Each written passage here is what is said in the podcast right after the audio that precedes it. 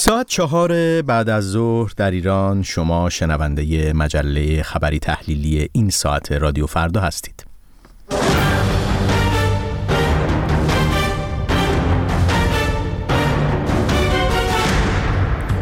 درود به شما مخاطبان گرامی رادیو فردا. بنیامین صدر هستم. با آرزوی شنبه آرام برای شما این مجله خبری تحلیلی رو با هم ادامه میدیم. در روزی که مهمترین خبر میزان مشارکت در انتخابات دیروز مجلس و مجلس خبرگان رهبری هست که به گفته بسیاری از رسانه ها حتی رسانه های درون ایران در شهرهای بزرگ بسیار کم بوده. پیش از هر چیز میریم به سراغ خبرها با شاهین بشیری با سلام رسانه های حکومتی ایران به طور هماهنگ از مشارکت نزدیک به 41 درصدی مردم در انتخابات 11 اسفند خبر دادند. این در حالی است که پیش از این استاندار تهران تاکید کرده بود که مرجع اصلی اعلام آمار نرخ مشارکت وزارت کشور است. تا کنون خبرگزاری های حکومتی از جمله فارس، مهر و ایرنا به طور هماهنگ آمار مشارکت سراسری در انتخابات را 25 میلیون نفر از واجدان شرایط اعلام کردند. روزنامه هممیهن در گزارشی که روز شنبه منتشر کرده نوشته است که مشارکت 40 درصدی در سراسر کشور و حدود 22 درصدی در تهران حکایت از کاهش 7 درصدی میزان مشارکت در انتخابات مجلس دوازدهم در مقایسه با دوره گذشته دارد. در هفته های اخیر شمار زیادی از فعالان سیاسی مدنی، زندانیان سیاسی، خانواده های دادخواه و اپوزیسیون خارج از کشور خواستار تحریم انتخابات بودند. بر اساس گزارش خبرگزاری رسمی جمهوری اسلامی ایرنا صادق آملی لاریجانی رئیس مجمع تشخیص مسلحت نظام برای حضور مجدد در مجلس خبرگان رهبری ناکام مانده است صادق لاریجانی از استان مازندران نامزد انتخابات مجلس خبرگان شده بود ولی بر اساس نتایج اعلام شده از میان نامزدهای این استان نفر پنجم شده و از راهیابی به مجلس خبرگان بازمانده است. ساعتی پس از پایان رأی گیری در ایران بهای دلار آمریکا در بازار آزاد به مرز 60 هزار تومان رسید. قیمت یورو نیز به 65 هزار تومان و پوند انگلیس به 75 هزار تومان رسید که رکوردی بی سابقه در افت ارزش پول ملی ایران به شمار می رود. در روزهای منتهی به رأیگیری روز جمعه بهای ارزهای خارجی تقریبا ثابت مانده بود. در نخستین ساعت روز شنبه بهای سکه امامی هم به مرز 35 میلیون تومان نزدیک شد. رئیس مرکز پژوهش های مجلس از یک مالیات جدید موسوم به مالیات بر درآمدهای اتفاقی خبر داد. به گزارش ایلنا بابک نگاهداری گفت در برخی از کشورها مالیات بر درآمدهای اتفاقی دیده شده که در کشور ما هم این قانون باید اجرا شود و با توسعه سامانه معدیان اجرای این قانون امکان پذیر است این نماینده مجلس در سیزدهمین همایش سیاست های مالی و مالیاتی با اشاره به موضوعات مالیاتی و جلوگیری از فرارهای مالیاتی برنامه هفتم اظهار داشت. موضوع مهمی که در برنامه هفتم دیده شده این است که منبع اصلی درآمد اصلی بودجه به جای نفت بر درآمدهای مالیات تمرکز شود. مالیات بر درآمد اتفاقی یکی از انواع مالیات است که بر اساس درآمدهای نقدی یا درآمدهای غیر نقدی که به وسیله شخص حقیقی یا شخص حقوقی به شکل بلاعوض و یا از راه معامله های حساب شده و یا تحت عنوان هدیه یا هر چیز دیگری مانند این به دست بیاید اخذ می شود. فریبا بلوچ فعال حقوق زنان از طرف وزارت خارجه ایالات متحده برنده جایزه بین‌المللی زنان شجاع 2024 شد.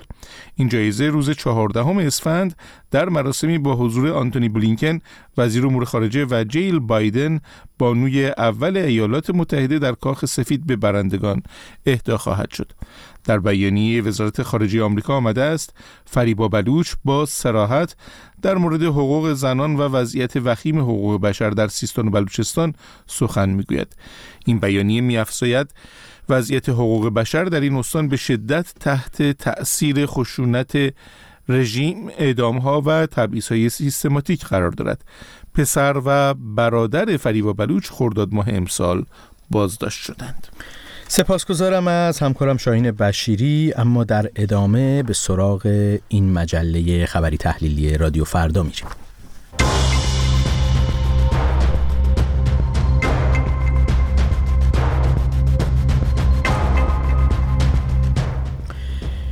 در این مجله بررسی می‌کنیم انتخابات دیروز مجلس شورای اسلامی و مجلس خبرگان جمهوری اسلامی رو.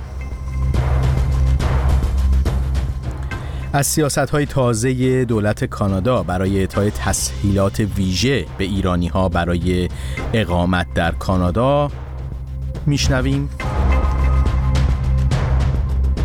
و همچنین نگاهی می‌کنیم به قطعی که لوریس چکناواریان به تازگی اون رو ساخته موسیقیدان و آهنگساز برجسته ایرانی با نام دلنوازی نوتها بر مقام اعداد در نکوداشت مریم میزانخانی ریاضیدان شهیر و درگذشته ایرانی تبار.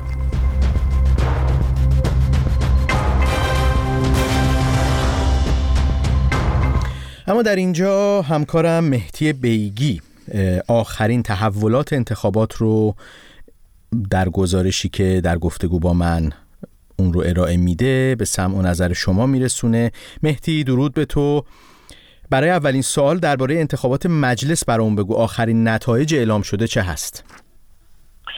درود بنیامین در مورد نتایج انتخابات مجلس شورای اسلامی اکثر کسایی که تا این لحظه نامشون به عنوان راهیافتگان به مجلس دوازدهم ذکر شده بیشتر چهره های شناخته شده هستند که در مجلس فعلی هم هستند و اکثرا از چهره های اصولگرا هستند یک سری چهره های دیگه هم که انتظار می‌رفت که انتخاب بشن انتخاب نشدن مثل محمد باقر نوبخت رئیس پیشین سازمان برنامه و بودجه محمد رضا باهنر از های نزدیک به علی لاریجانی رئیس پیشین مجلس یا علی اصغر انابستانی نماینده سبزبار که با سیلی زدن به اون سرباز نامش سر زبون ها افتاد.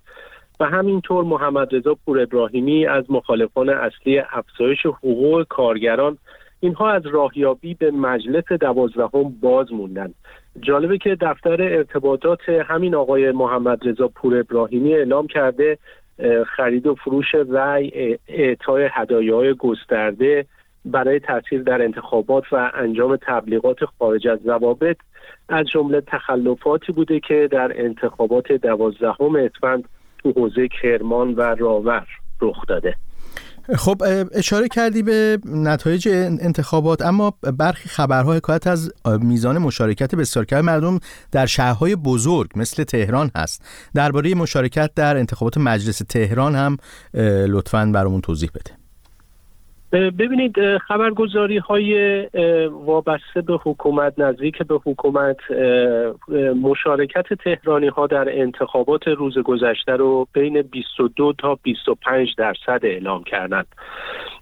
مشارکتی که بسیار پایین نسبت به دوره پیش و در شهرهای دیگه هم وقتی نگاه می‌کنیم می‌بینیم که از مثلا حدود یک تا دو میلیون واجد شرایطی که بودن تعداد خیلی کمی مثلا حدود 100 هزار نفر در اون شهر یا شهرستان اومدن و رأی دادن. ستاد انتخابات کشور پیشتر اعلام کرده بود که 61 میلیون نفر واجد شرایط رأی دادن در انتخابات. امروز برخی خبرگزاری ها از مشارکت 25 میلیونی یا همون 41 درصدی واجدان شرایط خبر دادن و به عبارت دیگه می‌تونیم بگیم که 36 میلیون نفر یا حدود 59 درصد بنابر آمار خود حکومت در این انتخابات شرکت نکردند. نگاهی می‌کنیم به نامزدهای انتخاب شده حالا تهران سی نفری که تا الان پیشتاز هستند. اونها اکثرا از چهره های در حقیقت اصولگرا هستند. روزنامه شرق نوشته که اکثر چهره های نزدیک به محمد باقر غالیباف در تهران رأی نیاوردن. جالب مثلا نفرات اول تهران رو نگاه می‌کنیم. متوجه میشیم که مثلا خود محمد باقر غالیباف در رتبه چهارم قرار گرفته و قبل از اون یک مجری تلویزیون مجری برنامه در حقیقت برنامه جهان آرا بله. بله. در جایگاه سوم قرار گرفته.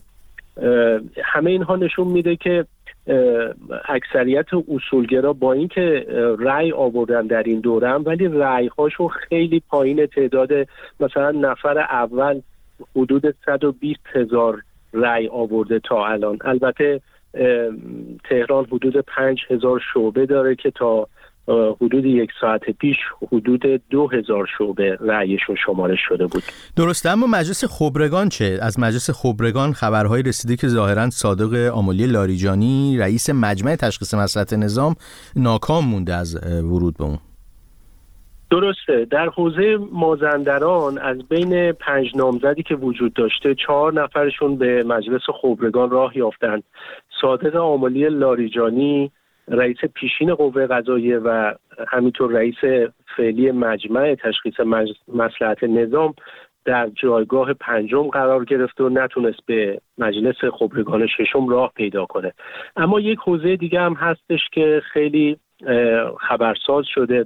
حوزه خراسان جنوبی که خبرگزاری تصمیم وابسته به سپاه پاسداران رأی 82 درصدی ابراهیم رئیسی رئیس جمهوری ایران در این حوزه رو رکورد جدید در انتخابات مجلس خبرگان خونده. این در حالیه که تا 25 بهمن اون تنها نامزد در این حوزه بود و برای اینکه از نقض قانون انتخابات جلوگیری بشه یک کاندیدای خیلی کمتر شناخته شده ای به اسم حسن روحبخش رو به این حوزه اضافه کردن تا بتونه با ابراهیم رئیسی رقابت کنه که حالا از این به عنوان یک رکورد جدید نام برده میشه.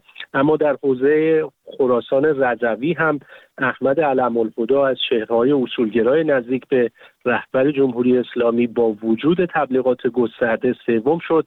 او البته موفق شد یک بار دیگر هم به مجلس خبر خبرگان راه پیدا کنه.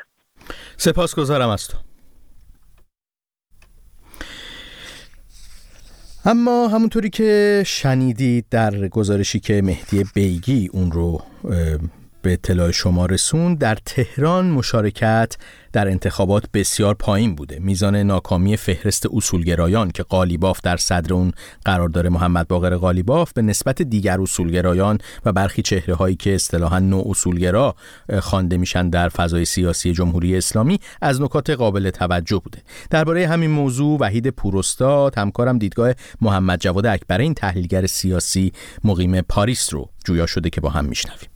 البته وقتی نظام انتخابات در یک کشور اعتبار و وساقت خودش رو از دست میده و اعتماد به هر گونه عدد و رقم از طرف حاکمیت از بین میره بر اساس کارنامه ای که داشته اون وقت چه وقتی میگه انتخابات آرائش بالا بوده یا چه وقتی میگه پایین بوده هیچ کدوم اعتبار نداره. اما بله خود حاکمیت می‌فهمه چه اتفاقی داره میفته همه اون چه که در دوران سرخوشی درباره نظام های استبدادی در دنیا می‌گفتند از جمله همین سخن خود علی خامنه ای که گفته بود کشورهایی که سی چل درصد مردمشون فقط تو انتخابات شرکت می‌کنن معناش اینه که به اون حکومت اعتماد و اعتقاد دیگه ندارن. با هر دور از انتخابات بیشتر می‌فهمند که خودشون مستا اون حکومت های بی اعتبارند از اینجا به بعد دیگه اونا هستن که باید تصمیم بگیرن این مسیر رو با سرعت به سمت سقوط ادامه بدن یا جایی متوقفش کنن. آقای اکبرین با وجود اینکه رسانه های حکومتی میزان مشارکت در انتخابات و حول و حوش چهل درصد در کل کشور و در تهران در حدود 20 درصد می‌دونن اما افکار عمومی حتی این مقدار آمار پایین از مشارکت رو نمیپذیرند. یکی از مشکلات حکومت جمهوری اسلامی همین بیتوجهی به دوران شبکه های اجتماعی است. ببینید دوران شبکه های اجتماعی یعنی دوران مشاهده یعنی دوران ارتباط مستقیم و لحظه ای روزگاری که حکومتی از بالا چیزی رو اعلام می‌کرد. ولو در پایین تحلیل هایی وجود داشت که حکومت درست میگه یا نادرست میگه و یه عده به اون تحلیلگران اعتماد می‌کردن یا اعتماد نمی‌کردن گذشته. الان دوران مشاهده و احساس مستقیم و در لحظه است. چیزی که جامعه فهمیده دقیقا همینه که نمیشه از حوزه های رأیگیری خالی صندوق های پر در بیاد. این نشان دهنده دروغ سیستماتیک حاکمیت برای همین جامعه به آمارهایی که حکومت در فردای حوزه های خالی میده قاعدتا اعتماد نمی‌کنه. در تهران تا اینجایی که صندوق ها شماره شده چهره های تندروی همچون آقای نوویان آقای رسایی ثابتی در صد قرار گرفتن و محمد باقر قالیباف پایین تر و این نشون میده که لیست آقای قالیباف با اون همه تبلیغات و امکانات به عنوان لیست اصلی اصولگرایان از لیست حمید رسایی و پایداری ها و دیگر لیست اصولگرایان عقب افتاده. این چه مفهومی می‌تونه داشته باشه؟ اینجا هم باید تأکید کنم بر فرض درستی داده ها میشه تحلیل کرد. فرض کنیم این داده ها درسته. اگر این داده ها درست باشه معناش اینه که وقتی از یک جامعه ای فقط یک قبیله میرن رأی میدن. و برای سایر بخش های جامعه اساسا صندوق موضوعیت خودش رو از دست میده. قاعدتا چهره های اون قبیله میان بالا. حالا اگر قبیله ای آمد بالا که چهرههاش نزدیکترین نقطه به خشونت و دورترین نقطه از اقلانیت ویژگیشون بود و حتی تیف هایی مثل قالیباف و باهنر هم دیگه در این سبد جا نگرفتند یا دست کم کمتر بهشون توجه شد معناش اینه که در طول این سالها هواداران جمهوری اسلامی ریزش داشتند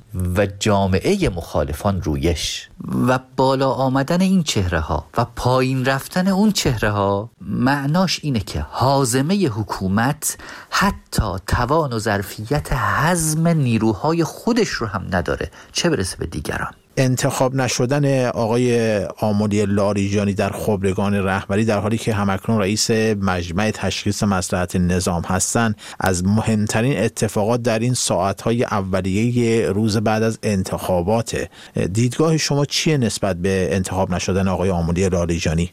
با توجه به اینکه خودم شمالی هستم در این روزها پرسجوهایی می کردم از کسانی که در منطقه هستند. نکته اول در تمام پرسجوها این بود که اقبال عمومی به انتخابات وجود نداره. اما بلافاصله نکته دوم این بود که اگر بنابر اندک اقبال محلی هم وجود داشته باشه چون می‌دونید انتخابات مجلس یا خبرگان چون ظرفیت های محلی ممکنه درش فعال بشه محاسبات رو باید محلی و منطقه‌ای هم در نظر گرفت. به هر حال داده ها می‌گفت که صادق لاریجانی اقبالی نداره. این عدم اقبال دلایل مختلفی می‌تونه داشته باشه اما به نظر می‌رسه مهمترین دلیلش اینه که به لحاظ محلی او متهم شد به فساد اقتصادی در پرونده معاونش در قوه قضاییه. اما علی خامنه ای برای اینکه عدالت دامن او رو نگیره او رو منصوب کرد به ریاست مجمع تشخیص مسلحت نظام. و چیزی که ظاهرا برای حفاظت از او انجام شد به اعتبار زدایی از او انجامید. بنابراین در این سالها میشه گفت که صادق لاریجانی هم از چشم حکومت افتاده و هم از چشم مردم.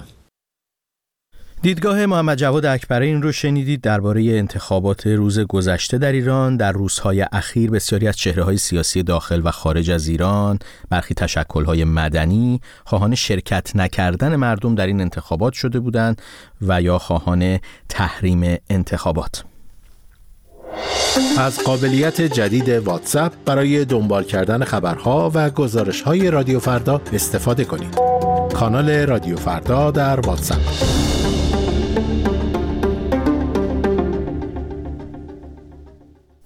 دولت کانادا به تازگی اعلام کرده که تسهیلات ویژه‌ای رو برای ایرانی ها برای تمدید رایگان اقامت موقت و دائم خودشون و همچنین ادامه تحصیل و کار در کانادا برای یک سال دیگه تمدید می‌کنه.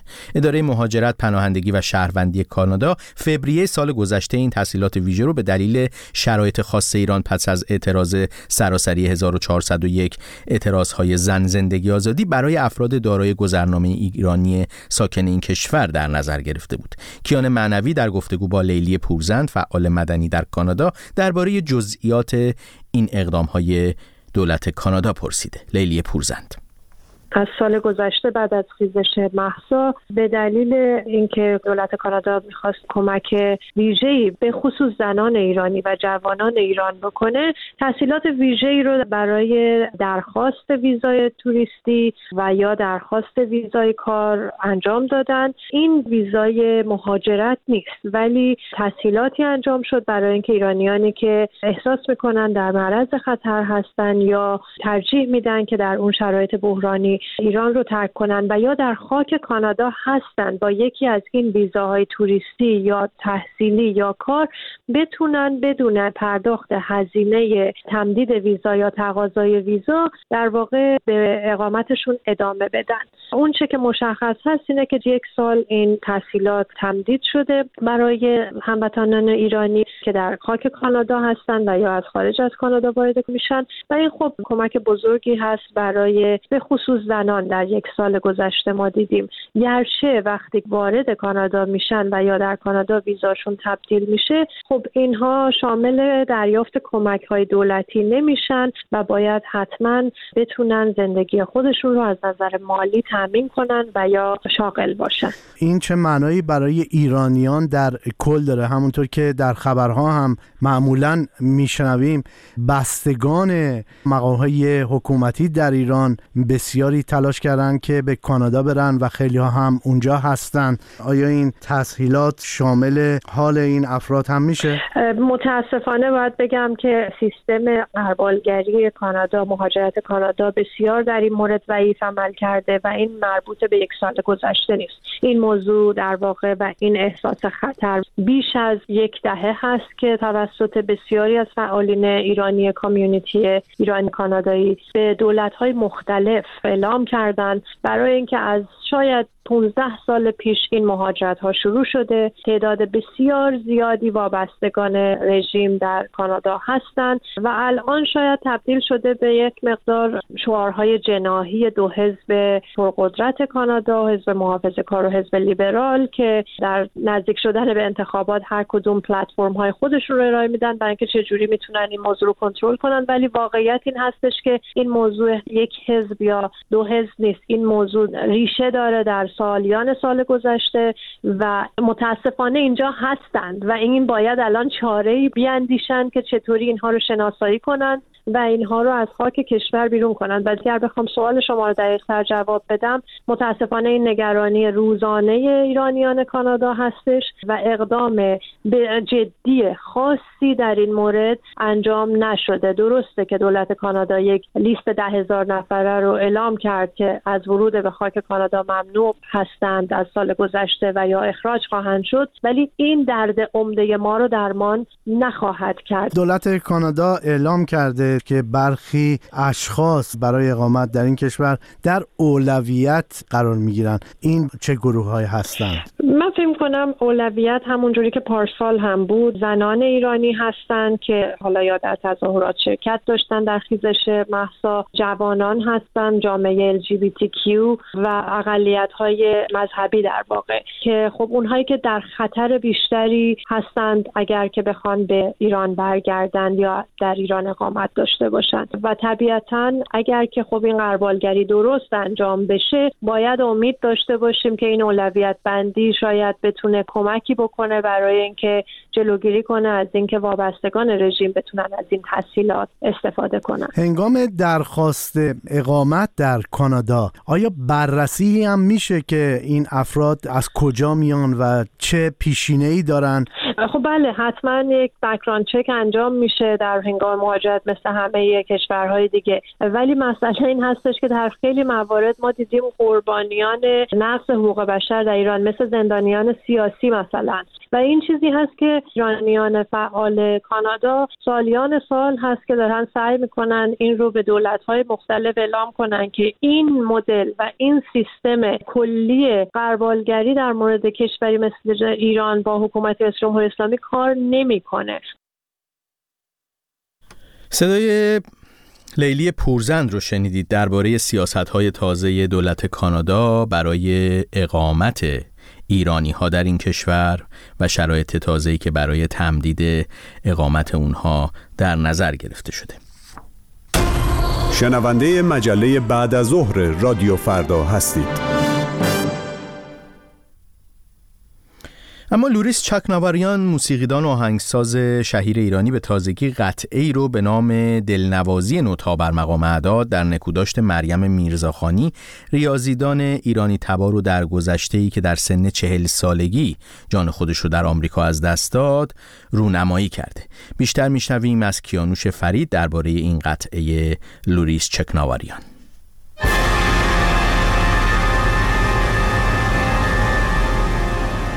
رونمایی قطعه جدیدی از لوریس چکنواریان برای مریم میرزاخانی ریاضیدان و برنده جایزه فیلدز. لوریس چکنواریان آهنگساز به تازگی از قطعی به نام دلنوازی نوتها بر مقام اعداد در نکوداشت پروفسور مریم میرزاخانی رونمایی کرده است. قطعی که آقای چکنواریان درباره آن می‌گوید باید آن را در اعتراض به این دنیا می ساخته است. اعتراض به این دنیا که چطور ممکن است یک نفر به این فوقلادگی بیاید کوتاه زندگی کند و از دنیا برود. مریم میرزاخانی یک نابغه است. به تمام معنا و افتخار ما مردم ایرانی است. و افتخاری است که واقعا که یک زن ایرانی می‌تونه همچین مقامی به دست بیاره و چقدر مهمه در زندگی ما مردم ایران رول یک زن در اجتماع ما همیشه در تحت تاثیر قرار گرفته بودم و غم داشتم و نمی‌تونستم غمم چطور ابراز کنم.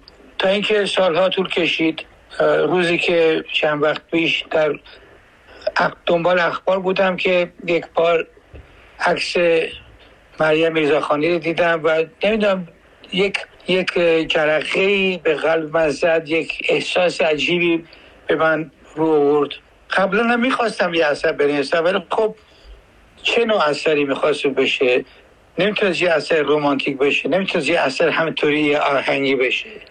ولی این بار درست در اومد. یک اعتراضی بود.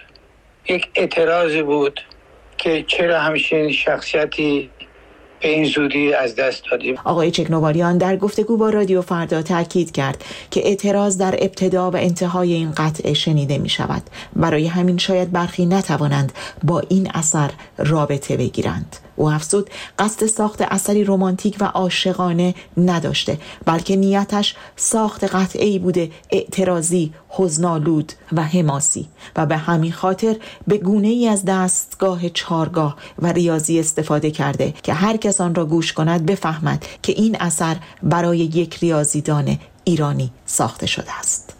البته وقتی می‌خواستم این اثر بنویسم بر من مرحله اول مهم بود که این اصلا باید مثل خودش ریاضی باشه. البته موسیقی خودش ریاضیه ولی خب اون احساس رومانتیک نباید داشته باشه اون احساس چیز نباید داشته باشه. این حالت ریاضی باید داشته باشه. و خب کاملا تمام اثر از اول تا آخر ریاضی است.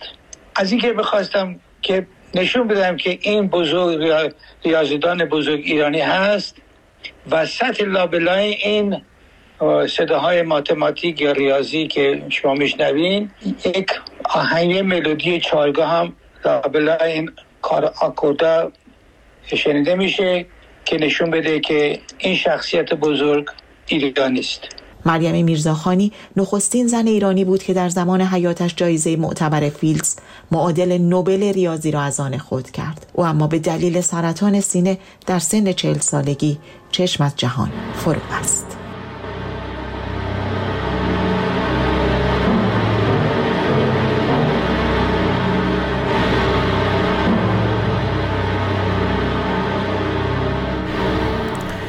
گزارشی بود و در واقع صدایی بود از لوریس چاکناواریان موسیقیدان و آهنگساز شهیر ایرانی که قطعه ای رو به نام دلنوازی نوتا بر مقام اعداد برای بزرگداشت و به یاد مریم میرزاخانی ریاضیدان برجسته ایرانی که در چهل سالگی در آمریکا درگذشت ساخته و رونمایی کرده.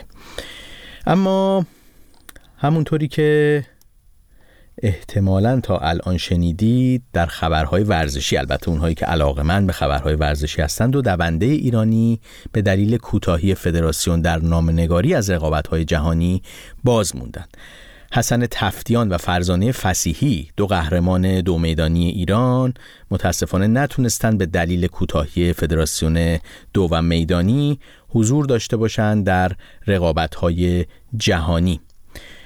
خانم فسیحی جمعه 11 اسفند در حساب کاربری خودش در اینستاگرام نوشت که بدون اینکه خطایی کرده باشم از مسابقات قهرمانی جهان هم جا ماندم. او نوشته که شاید درک ارزش حضور و سختی کسب سهمیه برای عدهای قابل لمس نباشه اما نه هیچ وقت بابتش پاداش خواستم نه حواله. فقط می‌خواستم تو آماده ترین و سالم ترین با بزرگان دنیا مسابقه بدم که اجازه ندادند. سپاسگزارم از همراهیتون با این مجله خبری تحلیلی رادیو فردا. همچنان با ما بمانید.